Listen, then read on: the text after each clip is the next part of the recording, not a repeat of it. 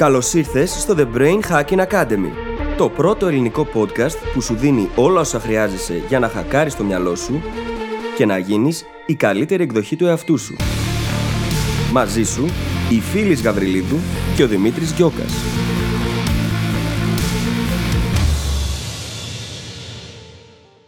Γεια σου Brain Hacker και καλώς ήρθες σε ένα ακόμα επεισόδιο του The Brain Hacking Academy. Σήμερα θέλω να σου κάνω μια ερώτηση. Πότε ήταν η τελευταία φορά που τα παράτησες; Τώρα που σκέφτηκες πότε ήταν αυτή η τελευταία φορά, ας μιλήσουμε για το θέμα μας σήμερα. Που σήμερα μιλάμε για την επιμονή. Η επιμονή είναι η συμπεριφορά και το mindset στην πραγματικότητα του να μην τα παρατάμε ποτέ. Είναι το να προσπαθούμε συνεχώς για να πετύχουμε κάτι ανεξάρτητα από τις αποτυχίες, τις δυσκολίες, την αντίσταση και οτιδήποτε άλλο μπορεί να μας κρατήσει πίσω. Πρόκειται για μια απίστευτα σημαντική δεξιότητα, η οποία προβλέπει την επιτυχία μας περισσότερο από οτιδήποτε άλλο όπως η συναισθηματική μας νοημοσύνη ή το IQ μας. Στο επεισόδιο σου αναλύουμε όλα όσα χρειάζεται να ξέρεις για την επιμονή, από πού πηγάζει, ποια είναι τα στοιχεία που την αποτελούν, γιατί είναι σημαντική για εσένα, καθώς και διάφορες στρατηγικές για να τη χτίσει τη ζωή σου. Και φυσικά μιλάμε και εξηγούμε πώς να βρεις την ισορροπία ανάμεσα στο πότε πρέπει να αφήσεις κάτι πίσω και δεν σε εξυπηρετεί και στο πότε να επιμένεις και να μην τα παρατάς ποτέ. Πρόκειται για ένα πολύ δυνατό επεισόδιο που εμάς μας άρεσε πάρα πάρα πολύ, οπότε θα σε αφήσω απλά να πας να το απολαύσεις και θα τα πούμε στην άλλη πλευρά. Καλή ακρόαση! Καλησπέρα Δημήτρη. Καλησπέρα φίλη, τι κάνεις; Θα πω ότι γενικά είμαι καλά, ειδικά πονάει λίγο η μέση μου τις τελευταίες μέρες. Ζώρικο αρκετά. Επειδή ξέρω πώς είσαι, mm. ζώρικο αρκετά. Το λίγο που είπε δεν ήταν και πολύ πραγματικό. Ναι, δεν ήταν η αλήθεια. Anyway, την παλεύω όμως, καλά είμαι κατά τα άλλα, περιμένω την άδεια για να ξεκουραστώ. Ε, μου έχουν σκάσει και κάποια λίγο έτσι πιο που πάω τι κάνω. ναι, ναι, ναι. Ξέρω. τι συμβαίνει στη ζωή μου, γιατί το κάνω όλο αυτό. Όμως, ε, γενικότερα, επειδή το λέμε και συχνά στο podcast, αυτό είναι καλή φάση. Διότι μας βοηθάει πάρα πολύ να ξεκαθαρίσουμε, να δούμε τα πράγματα λίγο πιο συνολικά, να επανεστιάσουμε. Θα πω ότι είναι για καλό, οπότε δεν το αφήνω και να με καταβάλει. Και νομίζω ότι έχω αναφέρει ότι βρίσκομαι σε μια τέτοια παρόμοια φάση τουλάχιστον εδώ και ένα μήνα. Και αλήθεια είναι ότι από την αρχή η πρώτη μου σκέψη ήταν: Κοίτα να δεις, είναι μια περίοδος και μια φάση εξέλιξης αυτές οι σκεψει Αλλά αυτό δεν το κάνει πάντα πιο εύκολο. Το ότι το ξέρεις, το ότι δεν πανικοβάλλει από αυτό που είναι εννοείται σημαντικό, δεν σημαίνει ότι όλα αυτά τα εσωτερικά συναισθήματα που θες να ξεδιαλύνεις δεν σε ζορίζουν, δεν σε δυσκολεύουν, δεν σε κάνουν να λες μακάρι να μην τα είχα. Τέλος πάντων.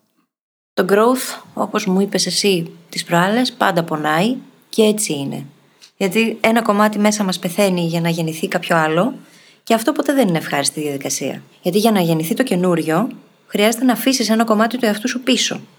Και αυτό δεν είναι ποτέ ευχάριστο. Η αλλαγή ταυτότητας δηλαδή που συζητάμε σε τόσο πολλά επεισόδια δεν είναι πάντα κάτι ευχάριστο. Είναι κάτι καλό βέβαια, αλλά την στιγμή που συμβαίνει δεν είναι το πιο ευχάριστο πράγμα. Ακριβώς.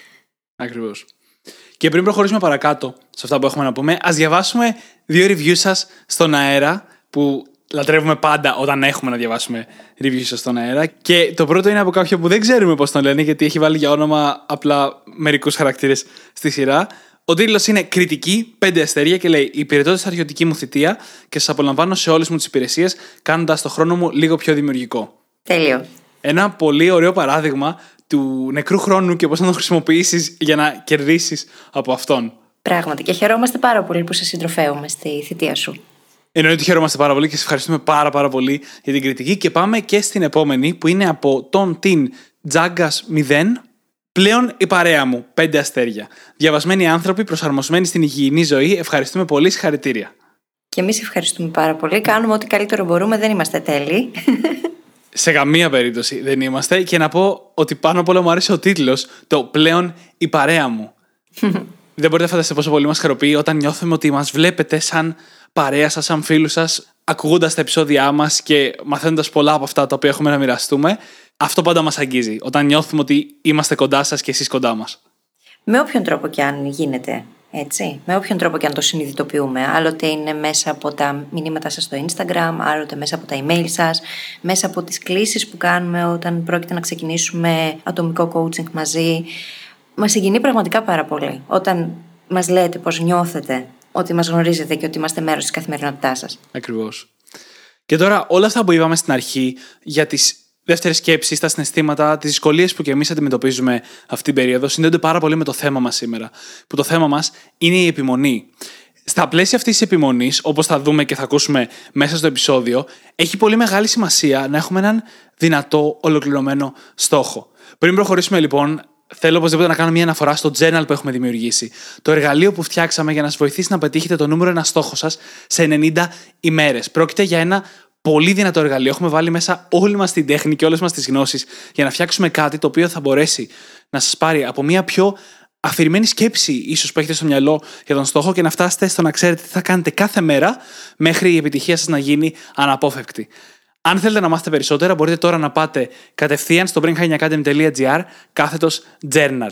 J-O-U-R-N-A-L. Και η αλήθεια είναι πως θα αναφέρουμε το journal αρκετά συχνά μέσα στο επεισόδιο, διότι για μας η δημιουργία του journal αποτέλεσε ένα πάρα πολύ μεγάλο ταξίδι, το οποίο είχε μέσα πολλές δυσκολίες και χρειάστηκε να επιδείξουμε πάρα πολύ επιμονή, υπομονή, αντοχή, ό,τι μπορείτε να φανταστείτε, διότι ήταν κάτι το οποίο το ξεκινήσαμε από το μηδέν. Ήταν μια διαδικασία που δεν είχαμε ξανακάνει. Ήταν πολύ μεγάλη πρόκληση για εμάς και δεν ήμασταν βέβαιοι ότι θα καταφέρουμε να δημιουργήσουμε το αποτέλεσμα που δημιουργήσαμε τελικά. Παρ' όλα αυτά, είναι για μας ένα πάρα πολύ μεγάλο milestone, το οποίο εξυπηρετεί στον μεγαλύτερο σκοπό που έχουμε ο καθένας για τον εαυτό του και σαν Brain Hacking Academy και χαιρόμαστε πάρα πολύ που πολλοί από εσάς το έχετε ήδη στα χέρια σας και απολαμβάνετε τα ωφέλη του να χρησιμοποιείτε ένα εργαλείο το οποίο σας βοηθάει να ξεκαθαρίσετε την κατάσταση και να παραμείνετε συνεπείς, να επιμείνετε και να πετύχετε τελικά. Και έχουμε τονίσει την αξία που έχει αυτό στην ίδια μας την ταυτότητα. Το πώς αλλάζει ο άνθρωπος που είμαστε όταν μένουμε πιστοί σε έναν στόχο και επιμένουμε για να τον πετύχουμε. Σήμερα λοιπόν θα τονίσουμε αυτό το σημείο, την επιμονή. Και θα ξεκινήσω ορίζοντας την επιμονή ως τη συνεχή μας προσπάθεια να κάνουμε ή να πετύχουμε κάτι παρά οποιασδήποτε δυσκολίες, αποτυχίες ή αντίσταση που μπορεί να έχουμε από το περιβάλλον μας.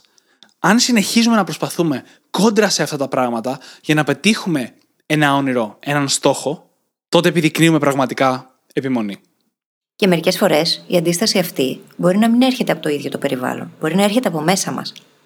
Και σε εκείνη την περίπτωση είναι αυτή η πάλι ανάμεσα στην παλιά μας ταυτότητα και στην καινούρια που προσπαθεί να ιδρυωθεί. Οπότε συχνά ίσως έχουμε την αίσθηση ότι χρειάζεται να πάμε κόντρα στον ίδιο μας τον εαυτό. Δεν είναι ακριβώς έτσι βέβαια, διότι όταν έχεις αποδεχτεί πως χρειάζεται να περάσεις από αυτό το στάδιο, που συζητούσαμε και νωρίτερα σε σχέση με το πώς αισθανόμαστε εμείς αυτό το διάστημα. Όταν το γνωρίζεις, λοιπόν, δεν είναι ότι γίνεται πιο εύκολο, όμως είσαι πολύ πιο προετοιμασμένος ή προετοιμασμένη πνευματικά και ψυχολογικά για να ανταπεξέλθει σε αυτή τη δύσκολη περίοδο. Ακριβώς. Και θέλω από τώρα να τονίσουμε τη σημασία αυτής της δεξιότητας, αυτού του χαρακτηριστικού που είναι η επιμονή. Νομίζω ο καλύτερος τρόπος για να το εξηγήσουμε είναι μέσα από έρευνα, ή μάλλον μια σειρά από έρευνες που έχει κάνει η Angela Duckworth, συγγραφέας του βιβλίου Grit. Το grit είναι μία από τις δύο λέξεις, ένας από τους δύο ορισμούς που σημαίνουν επιμονή. Η μία είναι grit και η άλλη είναι perseverance στα αγγλικά. Για όποιον θέλει να γκουγκλάρει. Πίσω στην Angela Duckworth, λοιπόν, η οποία έχει κάνει πολλές έρευνες σε πολλά διαφορετικά αντικείμενα κιόλας για να μελετήσει την επιμονή.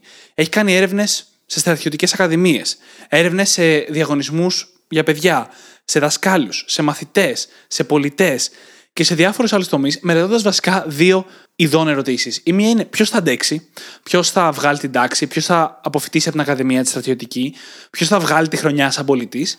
Και η δεύτερη μεταβλητή είναι ποιος θα πάει καλύτερα. Ποιος πολιτής θα βγάλει τα περισσότερα χρήματα, ποιος θα είναι ο καλύτερος μαθητής, ποιος θα πάει καλύτερα στο διαγωνισμό κτλ.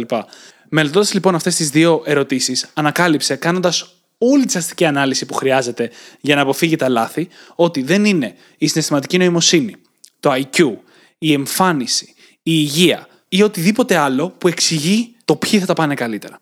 Αυτό που τα εξηγεί, αυτό που δίνει τη μεγαλύτερη στατιστικά σημαντική διαφορά είναι η επιμονή. Το να υπάρχει ένα πάθος, ένα ενδιαφέρον για αυτό που κάνουμε και πάνω απ' όλα το να επιμένουμε να συνεχίσουμε να το κάνουμε μέσα από κάθε δυσκολία. Αυτή η επιμονή, που πρώτα απ' όλα ορίζει ότι προσπερνάμε τις δυσκολίες και δεύτερον ότι κοιτάμε μακροπρόθεσμα, ότι κινούμαστε προς το delayed gratification που κάναμε και ολόκληρο επεισόδιο πρόσφατα, οδηγεί αποδεδειγμένα πλέον στα καλύτερα αποτελέσματα σε οποιαδήποτε κατάσταση βάλουμε τον εαυτό μας. Μία δεξιότητα λοιπόν που αν εμείς την καλλιεργήσουμε μπορεί κυριολεκτικά να μας φέρει σε ένα πολύ υψηλότερο επίπεδο από αυτό που θα φτάναμε χωρίς αυτήν. Ναι, διότι σκεφτείτε τι συμβαίνει όταν δεν υπάρχει επιμονή στην εξίσωση. Δίχως επιμονή δεν πετυχαίνουμε τίποτα, ούτε βραχυπρόθεσμα ούτε μακροπρόθεσμα. Διότι αυτό που συμβαίνει είναι ότι εγκαταλείπουμε πολύ πιο εύκολα projects ή εργασίες που έχουν μετατραπεί σε πρόκληση και χρειάζεται να μας βγάλουν από το comfort zone για να μπορέσουμε να πετύχουμε, να βελτιωθούμε, να γίνουμε καλύτεροι. Και όταν αυτό δεν το κάνουμε, τότε σπάνια βελτιώνουμε δεξιότητες ή ακόμα και τις ίδιες τις συνθήκες της ζωής μας. Διότι αν δεν τολμάς να βγεις από τη ζώνη άνεσής σου για να κάνεις κάτι που δεν κατέχεις ακόμα καλά, αν δεν έχεις την επιμονή για να το κάνεις αυτό, τότε δυστυχώς δεν εξελίσσεσαι. Και δεν εξελίσσομαι σημαίνει ότι μένω εγκλωβισμένη στο ίδιο επίπεδο. Και όταν ένα πρόβλημα έχει δημιουργηθεί στο α επίπεδο, δεν μπορεί να λυθεί από το ίδιο επίπεδο στο οποίο δημιουργήθηκε. Χρειάζεται να ανέβουμε επίπεδο ή να βγούμε έξω από αυτό. Χρειάζεται λοιπόν η επιμονή εκεί που θα κολλήσουμε να προχωρήσουμε παρά τις δυσκολίες. Για να μπορέσουμε να εξελιχθούμε, να γίνουμε καλύτεροι και να βελτιώσουμε τα πράγματα και τον ίδιο μας τον εαυτό. Και να τονίσω ότι κάποια από τα χαρακτηριστικά στα οποία προσπαθούμε πάρα πολλές φορές να αποδώσουμε την επιτυχία, όπως η συναισθηματική νοημοσύνη ή το IQ, δεν εξηγούν αυτή την επιτυχία. Αυτά τα χαρακτηριστικά, τα πιο fixed, τα πιο σταθερά, δεν οδηγούν στην επιτυχία. Και μεταξύ μας δεν οδηγούν ούτε στην επιμονή. Όταν το να είμαστε καλοί σε κάτι μας έχει βγει εύκολα, και αυτό συμβαίνει γιατί έχουμε μια καλή αρχική κλίση και οι πρώτες μας προσπάθειες ήταν πολύ αποδοτικές, δεν χτίζουμε την επιμονή με αυτόν τον τρόπο. Μόλις βρούμε τις πρώτες δυσκολίες, θα τα παρατήσουμε. Αν δεν έχουμε χτίσει τη δεξιότητα της επιμονής. Άρα, αυτή η δεξιότητα που βελτιώνει τις πιθανότητες επιτυχίας μας δεν εξαρτάται από τίποτα που είναι, ας το πούμε, έμφυτο χαρακτηριστικό ή σταθερό χαρακτηριστικό. Χτίζεται μέσα από τη δυσκολία και μέσα από το να ξανακάνουμε ξανά και ξανά δύσκολα πράγματα και να επιμείνουμε. Όσο περισσότερο το κάνουμε αυτό, τόσο πιο εύκολο γίνεται. Και είναι υπέροχο αυτό γιατί μας δείχνει πόσο ο έλεγχος είναι στο χέρι μας. Πώς εμείς μπορούμε να το καλλιεργήσουμε αυτό και να το χρησιμοποιήσουμε προς όφελός μας. Ναι, διότι αν το σκεφτούμε, οτιδήποτε έμφυτο το οποίο μας βγαίνει εύκολα, δεν χρειάστηκε να το καλλιεργήσουμε, δεν χρειάστηκε να δουλέψουμε γι' αυτό. Άρα δεν χρειάστηκε να χτίσουμε κανένα είδους επιμονή για να φτάσουμε εκεί. Η επιμονή χτίζεται όταν κάνεις πράγματα τα οποία σου φαίνονται δύσκολα, αρχικά. Και επιμένεις ακόμα και εκεί που οι άλλοι θα σταματούσαν. Αυτό είναι επιμονή. σω ακόμα πιο εντυπωσιακά είναι να επιμένεις εκεί που εσύ θα σταματούσες. Ναι. Υπό άλλες συνθήκες. Γιατί η επιμονή αλλιώς είναι το mindset ή μάλλον η συμπεριφορά του να μην τα παρατάς ποτέ. Το ποτέ είναι λίγο σχετικό και θα το δούμε αργότερα. Αλλά το να μην τα παρατάς. Ο πιο συχνός λόγος αποτυχίας είναι το να τα παρατάμε πάρα πολύ νωρίς. Αυτός είναι ο πιο συχνός λόγος που έχουμε αποτύχει εμείς οι δύο στη ζωή μας μέχρι σήμερα που έχουμε αποτύχει. Το ίδιο ισχύει για όλους μας. Το να τα παρατάμε πολύ νωρίς. Και τα πάντα είναι μαθήματα, έτσι. Οι αποτυχίες της ζωής μας είναι σημαντικές ακριβώς επειδή είναι εκείνες που μας βοηθούν να χτίσουμε την επιμονή. Μας βοηθούν να χτίσουμε το, το grit, το perseverance και να προχωρήσουμε παρακάτω. Διότι όπως είπα και πριν, χρειάζεται να είμαστε προετοιμασμένοι να αποτύχουμε και να μάθουμε από αυτό. Όταν είμαστε ψυχολογικά προετοιμασμένοι ότι θα γίνει, ναι, φυσικά και δεν είναι ευχάριστο όταν συμβαίνει, όμως ξέρουμε ότι είναι ένα σκαλοπάτι. Δεν είναι το τέρμα. Η αποτυχία περιλαμβάνει ένα πολύ απαραίτητο στοιχείο, την ίδια την ανατροφοδότηση. Όταν αποτυγχάνουμε και κοιτάμε την κατάσταση και προσπαθούμε να βρούμε το μάθημα που κρύβει, έτσι ώστε να βελτιωθούμε μέσα από αυτό, τότε χτίζουμε και το ίδιο μας το growth mindset, το οποίο πάει χέρι-χέρι με την επιμονή. Διότι αν πιστεύεις ότι δεν μπορείς, δεν θα επιμείνεις, θα σταματήσεις. Άρα λοιπόν, οι ίδιες οι αποτυχίες μας είναι αυτές που μας προετοιμάζουν στην πραγματικότητα για να πετύχουμε το οτιδήποτε. Πράγμα το οποίο συνέβη και με όλους τους ανθρώπους, τους επιτυχημένους που γνωρίζουμε εκεί έξω. Οι αποτυχίες δεν είναι τίποτα παρά μόνο σκαλοπάτια και μας βοηθούν. Όμως χρειάζεται να είμαστε προετοιμασμένοι για αυτές. Και πάνω απ' όλα, προετοιμασμένοι για να κάνουμε τις δύσκολες ερωτήσεις.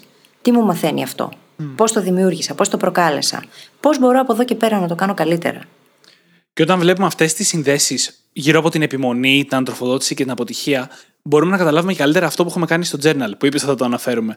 Που υπάρχει καθημερινή αντροφοδότηση για να γίνεται η επιμονή πιο εύκολη. Και μάλιστα κάθε μέρα ασχολούμαστε με τις δυσκολίες που αντιμετωπίσαμε. Σε εισαγωγικά, τις μικρές αποτυχίες τις καθημερινές, για να τις βελτιώσουμε, για να κάνουμε την επιμονή πιο εύκολη. Και συχνά, όπως είπαμε και νωρίτερα, αυτή η αντίσταση υπάρχει μέσα μας. Δεν είναι μόνο η αντίσταση γύρω μας και τα εμπόδια γύρω μας το πρόβλημα. Και όπου πρόβλημα σε εισαγωγικά πρόβλημα, διότι και εκεί ακόμα έχουμε μια πρόκληση απέναντί μας, την οποία καλούμαστε να αντιμετωπίσουμε. Καλούμαστε να υπερνικήσουμε. Υπάρχουν αυτές οι εσωτερικές προκλήσεις, η ίδια η ταυτότητα, η παλιά η ταυτότητα που αντιστέκεται, Και εκείνη η φωνούλα μέσα μας που μας λέει ότι δεν μπορείς, δεν θα τα καταφέρεις, δεν το έχεις, δεν είσαι αρκετός, δεν εξελίσσεσαι, δεν πηγαίνεις αρκετά γρήγορα. Για δες τον Δημήτρη πόσο καλά τα καταφέρνει, για δες τη Μαρία. Και όλο αυτό είναι επίσης κάτι το οποίο απαιτεί από εμάς πάρα πολύ μεγάλη επιμονή. Γιατί χρειάστηκε χρόνο για να χτίσουμε αυτά τα patterns που μας λένε ότι δεν μπορούμε. Χρειάστηκε χρόνος γι' αυτό. Άρα χρειάζεται και επιμονή για να τα αλλάξουμε. Επιμονή και φυσικά επίγνωση. Και γι' αυτό το λόγο η ανατροφοδότηση, η διαρκής ανατροφοδότηση που έχουμε ενσωματώσει και στο ίδιο το journal είναι τόσο σημαντική. Διότι μέσα από αυτό είμαστε σε θέση να εστιάσουμε σε εκείνα που πραγματικά έχουν ουσία, να στοχεύσουμε εκεί και να προχωρήσουμε κάνοντας τις απαραίτητες αλλαγές έτσι ώστε να βοηθήσουμε και αυτή την καινούργια εσωτερική ταυτότητα να εδραιωθεί. Και θα πάω τώρα να ξαναορίσω λίγο την επιμονή, τώρα που έχουμε καταλάβει μερικά παραπάνω πράγματα για αυτήν, ως το να προσπαθούμε να διατηρήσουμε την αποφασιστικότητα και την κινητοποίησή μας για μεγάλες χρονικές περιόδους, παρά όποιες αποτυχίες και δυσκολίες. Και θα τονίσουμε εδώ την αποφασιστικότητα, το να συνεχίζεις δηλαδή να προσπαθείς, και την κινητοποίηση, όπου θα την αφαιρέσουμε λίγο σαν λέξη, γιατί έχουμε μιλήσει για το πόσο αδύναμη είναι από μόνη της, και θα μιλήσουμε για την εσωτερική κινητοποίηση, το εσωτερικό κίνητρο, το έχουμε κάνει και επεισόδιο, και τις δεσμεύσεις. Σαν εξωτερικό κίνητρο. Άρα λοιπόν, όσο χρησιμοποιούμε την εσωτερική μας κινητοποίηση αλλά και εξωτερικές δεσμεύσεις, μπορούμε να βοηθήσουμε την επιμονή μας. Και αυτό είναι ένα πολύ ωραίο τρίκ. Θα το δούμε και σε λίγο. Θα μιλήσουμε για το πώς να έχουμε περισσότερη επιμονή. Και όπου διατήρηση της αποφασιστικότητας και της εσωτερικής κινητοποίησης, δεν λέμε πουθενά ότι πρέπει να πιέζει τον εαυτό σου κάθε μέρα μέχρι εκεί που δεν πάει. Αυτό που σημαίνει στην πραγματικότητα επιμονή είναι το να κινούμαστε σταθερά προς τον στόχο μας και όσο πιο ξεκάθαρος είναι αυτός ο στόχος, τόσο το καλύτερο, διότι χρειάζεται να έχουμε πολύ ξεκάθαρο στόχο και πηξίδα για να φτάσουμε εκεί. Και να κινούμαστε λοιπόν σταθερά προς αυτό το στόχο με θετικότητα, αποδεχόμενοι και τις αποτυχίες ως μέρος του ταξιδιού, όσο χρόνο και αν πάρει η επίτευξη του στόχου. Και αυτό που λες το όσο χρόνο ξανατονίζει το άλλο σημαντικό κομμάτι, το να μην τα παρατάμε. Όταν ορίζουμε την επιμονή ως αυτό που κάνουμε κάθε μέρα είναι πολύ σημαντικό. Αλλά θέλουμε να κοιτάμε και το ένα πράγμα που δεν κάνουμε, το να τα παρατήσουμε. Θα μοιραστώ εδώ μια ιστορία από το Think and Grow Rich του Napoleon Hill, στην οποία μιλάει για τον θείο του R.U. Darby, ο οποίος αναζητούσε χρυσό, έσκαβε για χρυσό την εποχή του πυρετού, του χρυσού. Είχε λοιπόν βρει ένα κοίτασμα, κατάφερε να μαζέψει τα λεφτά μέσα από δυσκολίες για να πάρει τον εξοπλισμό να βγάλει το κοίτασμα και ανακάλυψε ότι είχε ένα πολύ πλούσιο κοίτασμα στα χέρια του. Γέμισε λοιπόν το πρώτο φορτίο με χρυσό, το πήγε, άρχισε έτσι να ξεχρεώνει τα χρέη του και να βγάζει χρήματα, αλλά σύντομα αμέσως μετά ο χρυσός στέρεψε. Σκάψανε λίγο λοιπόν γύρω-γύρω, κάνανε κάποια αναζήτηση, κάποιο σκάψιμο, δεν βρήκαν άλλο χρυσό και τα παρατήσανε και γυρίσανε πίσω. Πουλήσανε λοιπόν τον εξοπλισμό σε έναν, ας το πούμε, παλιατζή, εκεί κοντά στο μέρος που ήταν το κοίτασμα του χρυσού, ο οποίος τώρα παλιατζής έφερε έναν ειδικό να δουν μαζί τι έγινε με το χρυσό, γιατί ήξερε ότι αυτός που τον πούλησε τον εξοπλισμό έψαχνε για χρυσό σε εκείνο το μέρος. Και ο ειδικός λέει: Την πατήσανε γιατί δεν ξέρουν από το χρυσό και πώς γίνονται τα κοιτάσματα. Και αν σκάψεις ένα μέτρο προς εκείνη την κατεύθυνση, θα βρεις χρυσό. Και πράγματι έτσι έγινε και αποδείχτηκε ένα από τα πιο πλούσια κοιτάσματα στην πολιτεία του Κολοράντο εκείνη την εποχή. Και λέω εγώ τώρα, ο Ντάρμπι και όσοι σκάβανε μαζί του φτάσανε ένα μέτρο μακριά από το πιο πλούσιο κοίτασμα χρυσού σε μια ολόκληρη πολιτεία αν είχαν επιμείνει λίγο ακόμα, τι θα είχε γίνει; Προφανώς και θα είχαν βρει οι ίδιοι τον χρυσό. Και επίσης αυτό που μου είπες μου τονίζει πάρα πολύ και τη σημασία της έρευνας σε αυτό που κάνουμε.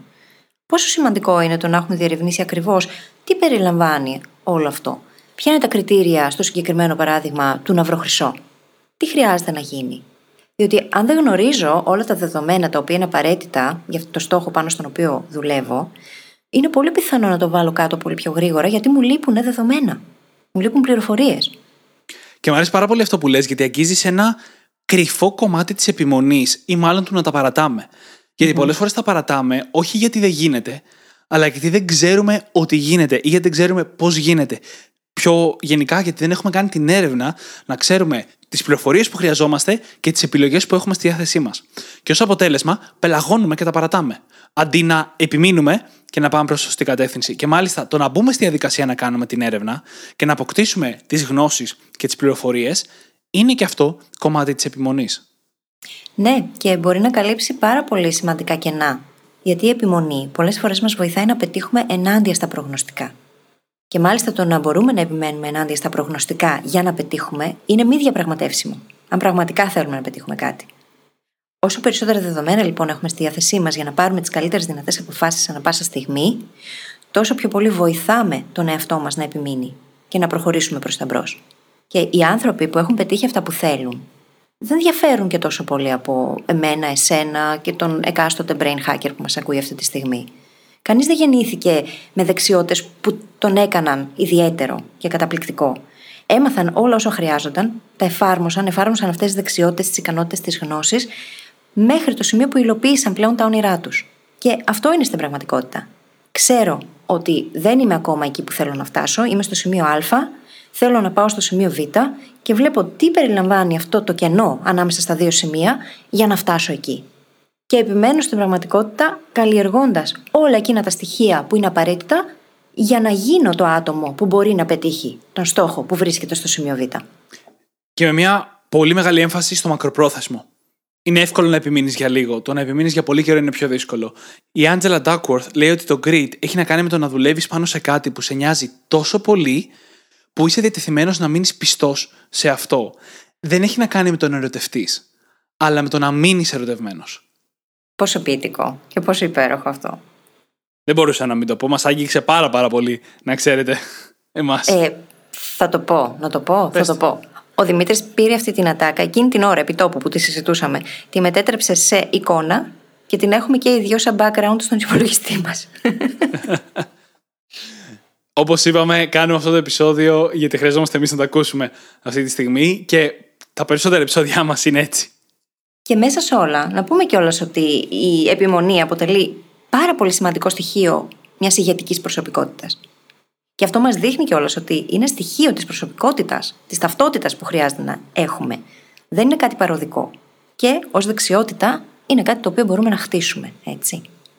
Ακριβώς. Και θα τονίσω το ότι είναι κομμάτι της ταυτότητας. Πρώτα απ' όλα, η ταυτότητα μετράει. Η επιμονή στις πραγματικές δυσκολίες βγαίνει από μέσα μας.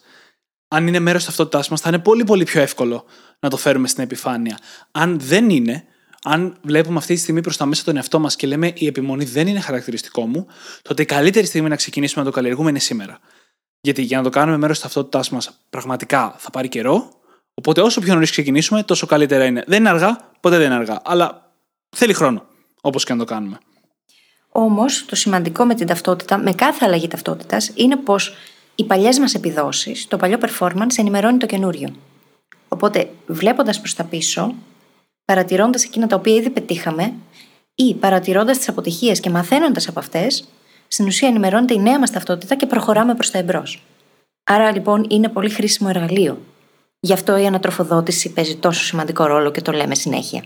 Και μάλιστα η πιο πρόσφατη επίδοση παίζει το μεγαλύτερο ρόλο. Άρα, αν μέχρι σήμερα δεν έχουμε δείξει επιμονή στη ζωή μας, το να το κάνουμε τώρα συνειδητά επίτηδες θα μετρήσει πολύ. Θα δώσει το δυνατότερο σημάδι στον εαυτό μας. Θα μας κάνει το καλύτερο self-signaling. Γιατί τα πιο πρόσφατα σημάδια μετράνε. Γι' αυτό και λέω ότι τώρα είναι η καλύτερη στιγμή να ξεκινήσουμε. Γιατί αν από σήμερα αρχίζουμε να επιμένουμε, εκεί που παλιά θα τα παρατάγαμε, τότε λέμε στον εαυτό μας: Κοίτα πλέον, έχεις αλλάξει.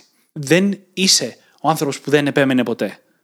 Είσαι μια καινούργια, καλύτερη εκδοχή του εαυτού σου, που έχει καλλιεργήσει αυτή τη δεξιότητα. Και αυτό σιγά σιγά γίνεται μέρος της ταυτότητάς μας γίνεται μέρος της ταυτότητα και όχι μόνο αυτό, χτίζει και την αυτοπεποίθηση.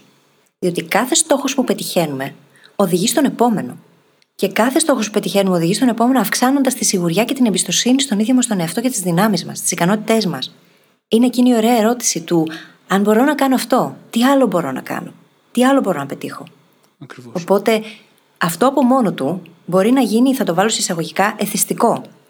Διότι μέσα από την τοπαμίνη που εκρίνεται τη στιγμή που πετυχαίνουμε κάτι, τη στιγμή που επιμένουμε στη διαδικασία, τη στιγμή που ξεπερνάμε μια δυσκολία, ενισχύεται και η ίδια η πεποίθηση ότι η μοίρα μας είναι στα δικά μας χέρια. Αυτό που είπες και εσύ νωρίτερα.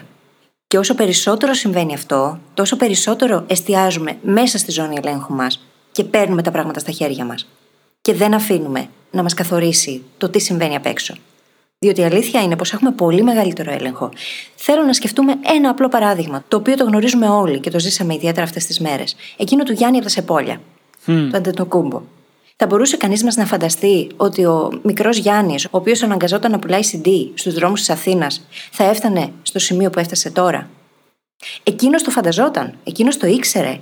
Το mindset του ήταν φιξαρισμένο σε αυτό. Εκείνος επέμεινε. Εκείνος επέμεινε. Εκεί ήθελα να καταλήξω. Και νομίζω πως όταν βλέπεις μια τέτοια ιστορία που είναι τόσο μεγάλη έμπνευση και ξεκίνησε από το χαμηλότερο σκαλοπάτι και έφτασε εκεί που ήθελε, πάβεις να έχεις και δικαιολογία. Δεν έφτασε απλά εκεί που ήθελε. Έφτασε στην κορυφή του κόσμου του. Όταν το ξέρεις λοιπόν αυτό, ότι η επιμονή σου μπορεί να σε πάει σε μέρη που ούτε καν είχες φανταστεί ή ούτε καν φαντάζονται γύρω σου, τότε το μόνο που σε κρατάει είναι ο ίδιος ο εαυτός. Διότι δυστυχώς εμείς είμαστε εκείνοι που το βάζουμε κάτω συχνά. Εμείς είμαστε εκείνοι που αφήνουμε την απογοήτευση να μας κρατήσει πίσω. Και σκεφτόμαστε ότι ε, δεν μπορώ τελικά. Δεν το έχω. Δεν γίνεται. Και μάλιστα αυτές οι σκέψεις είναι ακριβώς εκείνες που χρειάζεται να αρχίσουμε να παρατηρούμε. Διότι αυτές οι σκέψεις προηγούνται συνήθως του να το βάλουμε κάτω. Και δεν είναι τυχαίο που αυτές οι σκέψεις ανήκουν τελείως στην κατηγορία του fixed mindset. Σκέψεις όπως δεν μπορώ, δεν μπορώ να το κάνω, δεν είμαι αρκετά καλός, δεν πρόκειται να γίνει, είναι όλες σκέψεις που ανήκουν στο fixed mindset. Στο να πιστεύουμε ότι τα πράγματα είναι σταθερά και δεν μπορούν να αλλάξουν. Μάλιστα, το να έχουμε fixed mindset σημαίνει σχεδόν απευθείας ότι δεν θα μπορέσουμε να επιμείνουμε στις δυσκολίες. Γιατί δεν πιστεύουμε ότι έχει νόημα. Γιατί πιστεύουμε ότι η αποτυχία είναι το πιο επικίνδυνο πράγμα στον κόσμο και πρέπει να αποφύγουμε πάση θυσία. Άρα δεν θα επιμείνουμε. Αντίθετα, αν αρχίσουμε και καλλιεργούμε το growth mindset και αρχίσουμε να βλέπουμε ότι είναι ανοιχτό το μονοπάτι μπροστά μας προς τα εκεί που θέλουμε να φτάσουμε, τότε είναι πολύ πιο εύκολο και να επιμείνουμε. Και αυτό μάλιστα αποτελεί την πρώτη, σημαντικότερη και μεγαλύτερη στρατηγική γύρω από το να καλλιεργήσουμε επιμονή, το να καλλιεργήσουμε growth mindset. Είναι η βάση για πολλά πράγματα, δεν είναι τυχαίο που είναι η βάση του podcast μας, δεν είναι τυχαίο που είναι το πρώτο πρώτο μας επεισόδιο και καλλιεργώντας το, το growth mindset, η επιμονή θα γίνει πιο εύκολη έως και αναπόφευκτη. Αν φτάσουμε στα τελευταία επίπεδα του growth mindset, όπου ξέρουμε ότι πάντα μπορούμε και ότι ο έλεγχος είναι πάντα στα χέρια μας, και το μόνο που έχουμε να κάνουμε είναι να δώσουμε την προσπάθεια και αν το κάνουμε συνειδητά το αποτέλεσμα θα έρθει, τότε είναι σίγουρο ότι θα θέλουμε να επιμείνουμε. Γιατί η εναλλακτική δεν έχει κανένα νόημα. Και σκεφτείτε πώς όλο αυτό, πέρα από την ίδια την αυτοπεποίθηση, τη σιγουριά, την εμπιστοσύνη στον εαυτό μας, χτίζει τον ίδιο μας το χαρακτήρα. Χτίζει την αντοχή που έχουμε απέναντι στα πράγματα. Την αξιοπιστία, πρώτα απ' όλα απέναντι στον ίδιο μας τον εαυτό και απέναντι στους άλλους. Αυξάνει την ίδια μας την εσωτερική κινητοποίηση. Διότι όταν έχεις το πραγματικό ενδιαφέρον για κάτι και αφοσιώνεσαι σε αυτό και ασχολείσαι μαζί του και βελτιώνεσαι, σε ενδιαφέρει πολύ περισσότερο έχεις πολύ υψηλότερη εσωτερική κινητοποίηση για να πας παραπέρα. Και αυτό με τον καιρό δημιουργεί ακόμα μεγαλύτερη επιμονή. Διότι χτίζουν όλα αυτά και τροφοδοτούν την ίδια την επιμονή, σαν δεξιότητα.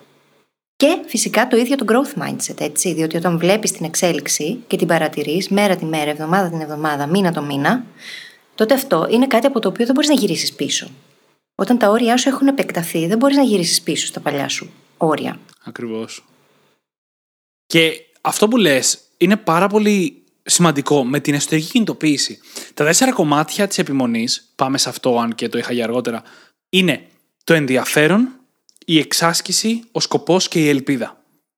Είναι τα τέσσερα στοιχεία που μπορούν να κάνουν το να επιμένουμε πολύ πιο εύκολο και πολύ πιο σίγουρο. Παρατήρησε λίγο τα στοιχεία αυτά έτσι. Το ενδιαφέρον. Να έχεις όρεξη να γίνεις καλύτερος. Μάστερη. Έτσι, κύριο κομμάτι της εσωτερικής κινητοποίησης. Είπα το σκοπό.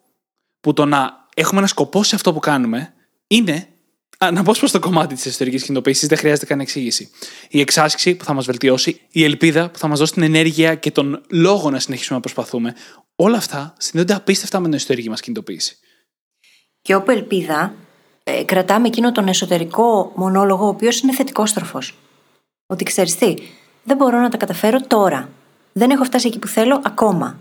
Μπορώ όμως να το κάνω. Είναι ζήτημα χρόνου είναι στο χέρι μου. Όλα αυτά είναι η ίδια η ελπίδα και η αναγνώριση του ότι πραγματικά αν ασχοληθώ, αν επιμείνω, αν κάνω τη δουλειά, θα φτάσω και εκεί που θέλω. Το οποίο, στα πλαίσια και της ελπίδας, με πάει στο επόμενο μεγάλο κομμάτι για να έχουμε επιμονή στη ζωή μας. Δεν γίνεται να επιμείνουμε χωρίς έναν ξεκάθαρο στόχο μπροστά μας. Αν δεν ξέρουμε προς τι επιμένουμε, τι είναι αυτό το οποίο κυνηγάμε μέσα από όλη τη δυσκολία και όλο το ζόρι που περνάμε, τότε πώς θα συνεχίσουμε να προσπαθούμε; Και λέω ότι συνδέεται με την ελπίδα, γιατί η θεωρία της ελπίδας λέει ότι χρειαζόμαστε ένα πολύ ξεκάθαρο στόχο, ένα μονοπάτι για να το φτάσουμε, να το βλέπουμε το μονοπάτι, growth mindset, και την εμπιστοσύνη ότι θα τα βγάλουμε πέρα. Σε αυτό το μονοπάτι. Πάλι growth mindset. Και όταν τα έχεις όλα αυτά και είναι ξεκάθαρο το μονοπάτι, είναι πολύ πιο εύκολες οι αποφάσεις. Είναι πολύ πιο ξεκάθαρα τα πράγματα που χρειάζεται να κάνεις, τα πραγματικά ουσιώδη δηλαδή, και τι δεν χρειάζεται να κάνεις. Πράγμα το οποίο το έχουμε συζητήσει πολλές φορές. Διότι αν δεν κάνουμε focus 100% σε εκείνα τα πράγματα που πραγματικά έχουν σημασία για τον μεγάλο μας στόχο, για την πρόθεση που έχουμε στη ζωή, τότε δυστυχώς τίποτα από όλα όσα ασχολούμαστε δεν θα πάει όσο καλά θα μπορούσε να πάει. Και δυστυχώς η προσοχή και ο χρόνος μας είναι περιορισμένοι πόροι. Δεν είναι άπειροι. Οπότε το να προσπαθούμε να κάνουμε πολλά πράγματα ταυτόχρονα, εκ των πραγμάτων οδηγεί σε μέτρια αποτελέσματα. Χρειάζεται να μπορούμε να εστιάσουμε. Και το να έχεις ένα πολύ ξεκάθαρο σκοπό είναι αυτό που θα σε βοηθήσει να ορίσεις και ένα πολύ ξεκάθαρο μονοπάτι. Και μέσα σε όλα, αν δεις ότι αυτό το μονοπάτι κάπου δεν λειτουργεί, μπορείς απλά να αλλάξεις λίγο την πορεία. Μπορείς να αφήσεις κάποια πράγματα πίσω και να εστιάσεις σε άλλα τα οποία μετράνε πραγματικά. Και είναι διαδρομή όπου το σύστημα διαρκώς ενημερώνει και ενημερώνεται. Ενημερώνει τον εαυτό του και ενημερώνεται.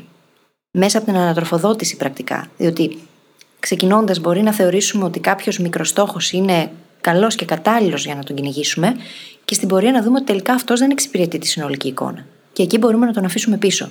Σίγουρα όμως έχουμε ένα πολύ πιο ξεκάθαρο μονοπάτι και μπορούμε έτσι να κάνουμε πολύ πιο συνειδητή προσπάθεια, συνειδητή εξάσκηση και να μπούμε σε πολύ βαθύτερα επίπεδα για να μπορέσουμε να πετύχουμε τελικά αυτό που θέλουμε. Ήταν φανταστικό όλο αυτό που είπες μόλις. Μου άρεσε πάρα πάρα πολύ. Και στο ένα πράγμα που θα μας πάω τώρα έχει να κάνει με το κομμάτι του ενδιαφέροντος, του πάθους γύρω από αυτό που κάνουμε. Πρώτα απ' όλα, δεν είναι ότι θα νιώθουμε ανα πάσα στιγμή τι ωραία που είναι που κάνω αυτή τη δουλειά και τι ωραία που περνάω και ας περνάω δυσκολίες κτλ. Αυτό δεν υπάρχει. Αυτό είναι μια φαντασίωση την οποία δεν τη βρίσκουμε στην πραγματικότητα. Αυτό όμως που ισχύει είναι ότι όταν έχουμε ένα ξεκάθαρο στόχο και το μονοπάτι και το growth mindset και όλα όσα λέμε τόση ώρα, θα έχουμε μια αίσθηση ότι αξίζει η ταλαιπωρία. Ότι αξίζει η κούραση που περνάμε. Το οποίο, αν το νιώσουμε, μετά έχουμε κερδίσει. Στο κομμάτι της επιμονής τουλάχιστον αν καταφέρουμε να νιώσουμε ότι οι δυσκολίες που περνάμε, τα δύσκολα σημεία αξίζουν, γιατί αυτό που κάνουμε είναι σημαντικό, μεγαλύτερο, θετικά δυσανάλογο σε σχέση με την προσπάθειά μας, τότε έχουμε κάθε λόγο να συνεχίσουμε να προσπαθούμε. Ναι, γιατί ο τελικός στόχος στην ουσία είναι πολύ μεγαλύτερος. Το τελικό όφελος είναι πολύ μεγαλύτερο από τον πρόσκαιρο πόνο που μπορεί να βιώσουμε, μεταφορικά ή κυριολεκτικά, για να φτάσουμε τελικά εκεί. Και όταν το αναγνωρίζεις αυτό, είναι πολύ πιο εύκολο να προχωρήσεις στο επόμενο βήμα και να κάνεις τη δουλειά, ακόμα και αν είναι δύσκολη. Ειδικά όταν είναι δύσκολη. Και νωρίτερα κάνοντας σημειώσεις, έπεσα πάνω σε ένα πάρα πολύ ωραίο quote, το οποίο δυστυχώς δεν έλεγε ποιος το έχει πει. Το ότι αν δεν κάνουμε θυσίες για αυτά που θέλουμε, αυτά που θέλουμε θα γίνουν οι θυσίες. Τι υπέροχο. Και όσο μεγαλύτερος είναι ένας στόχος, τόσο μεγαλύτερες είναι και οι θυσίες και συσσαγωγικά θυσίες, έτσι. Θυσία όμως μπορεί να σημαίνει ότι από τα 10 πράγματα που θέλω να κάνω, θα θυσιάσω τα 7 για να εστιάσω σε εκείνα τα 3 που έχουν πραγματική σημασία. Σε εκείνα τα 3 που πραγματικά με πηγαίνουν μπροστά. Αυτό είναι ένα είδος θυσίας. Ειδικά για ένα νου που θέλει να τα καταφέρνει όλα και θέλει να ασχολείται με τα πάντα. Και το λέω ως πρώτη διδάξασα, διότι για μένα είναι πάρα πολύ δύσκολο να κάνω let go και να κάνω focus μόνο σε ένα πράγμα. Εννοείται. Όμως είναι αυτή η θυσία ακριβώς του να κάνω focus και να πω ότι εμπιστεύομαι τη διαδικασία και παραδίδω τον έλεγχο και θα εστιάσω σε αυτό το ένα, χωρίς να ξέρω αν όντως αυτό το ένα θα πάει εκεί που θέλω να φτάσει, και δεν θα ασχοληθώ με άλλα πράγματα, έτσι ώστε να ισορροπήσω με κάποιο τρόπο, να έχω στην ουσία μικρές δικλείδε ασφαλείας. Αυτό για μένα είναι μεγάλη θυσία. Γιατί θέλει προσπάθεια. Θέλει πολύ μεγάλη προσπάθεια. Ναι. Όμως τελικά αποφέρει και τους περισσότερους καρπούς. Ξέρεις πάρα πολύ καλά πόσο ταυτίζομαι αυτή την περίοδο με όλο αυτό. Πόσες ώρες το συζητάγαμε χτε ή προχτέ. Νομίζω χθες. Δεν έχει τόσο μεγάλη σημασία. Θέλω τώρα να προχωρήσουμε λίγο στο επεισόδιο σε ένα πολύ σημαντικό κομμάτι και αποτελεί με διαφορά την πιο δύσκολη ισορροπία να βρούμε γύρω από την επιμονή. Η οποία είναι ότι μερικές φορές πρέπει να αφήσουμε κάτι.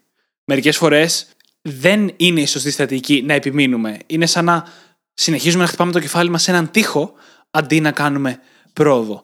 Και είναι αρκετές φορές πολύ δύσκολο να ξέρουμε πού είναι αυτό το σημείο. Μου θυμίζει αυτό πάρα πολύ και την έννοια του diminishing returns. Το ότι χρειάζεται να γνωρίζουμε τα όρια μας και να καταλαβαίνουμε πού πρέπει να σταματήσουμε. Το ίδιο το essentialism. Τις δύσκολες αποφάσεις. Τα όρια που πρέπει να μπουν. Είναι πολύ εύκολο να τα κάνεις όλα και να συνεχίσεις να τα κάνεις όλα με τον τρόπο που τα έκανες πριν. Και είναι πολύ δύσκολο το να κάνεις ένα βήμα πίσω, να δεις τη συνολική εικόνα και να αποφασίσεις ποια από αυτά τα πράγματα κρατάς και όλα τα υπόλοιπα να τα αφήσεις πίσω. Όμως, όσο πιο ξεκάθαρος είναι ο σκοπός, τόσο πιο ξεκάθαρο γίνεται και το ταξίδι. Και είναι απαραίτητο να γίνει αυτό. Πόσοι από εμάς δεν δίνουμε στον εαυτό μας το χρόνο να σκεφτεί και να επεξεργαστεί τι θέλει και τι δεν θέλει πραγματικά; Πόσοι από εμάς δεν αφινόμαστε στη ρουτίνα να μας παρασύρει, γιατί υποσυνείδητα το να πάρεις αυτές τις αποφάσεις είναι κάτι άβολο. Είναι κάτι που δεν θέλουμε να κάνουμε.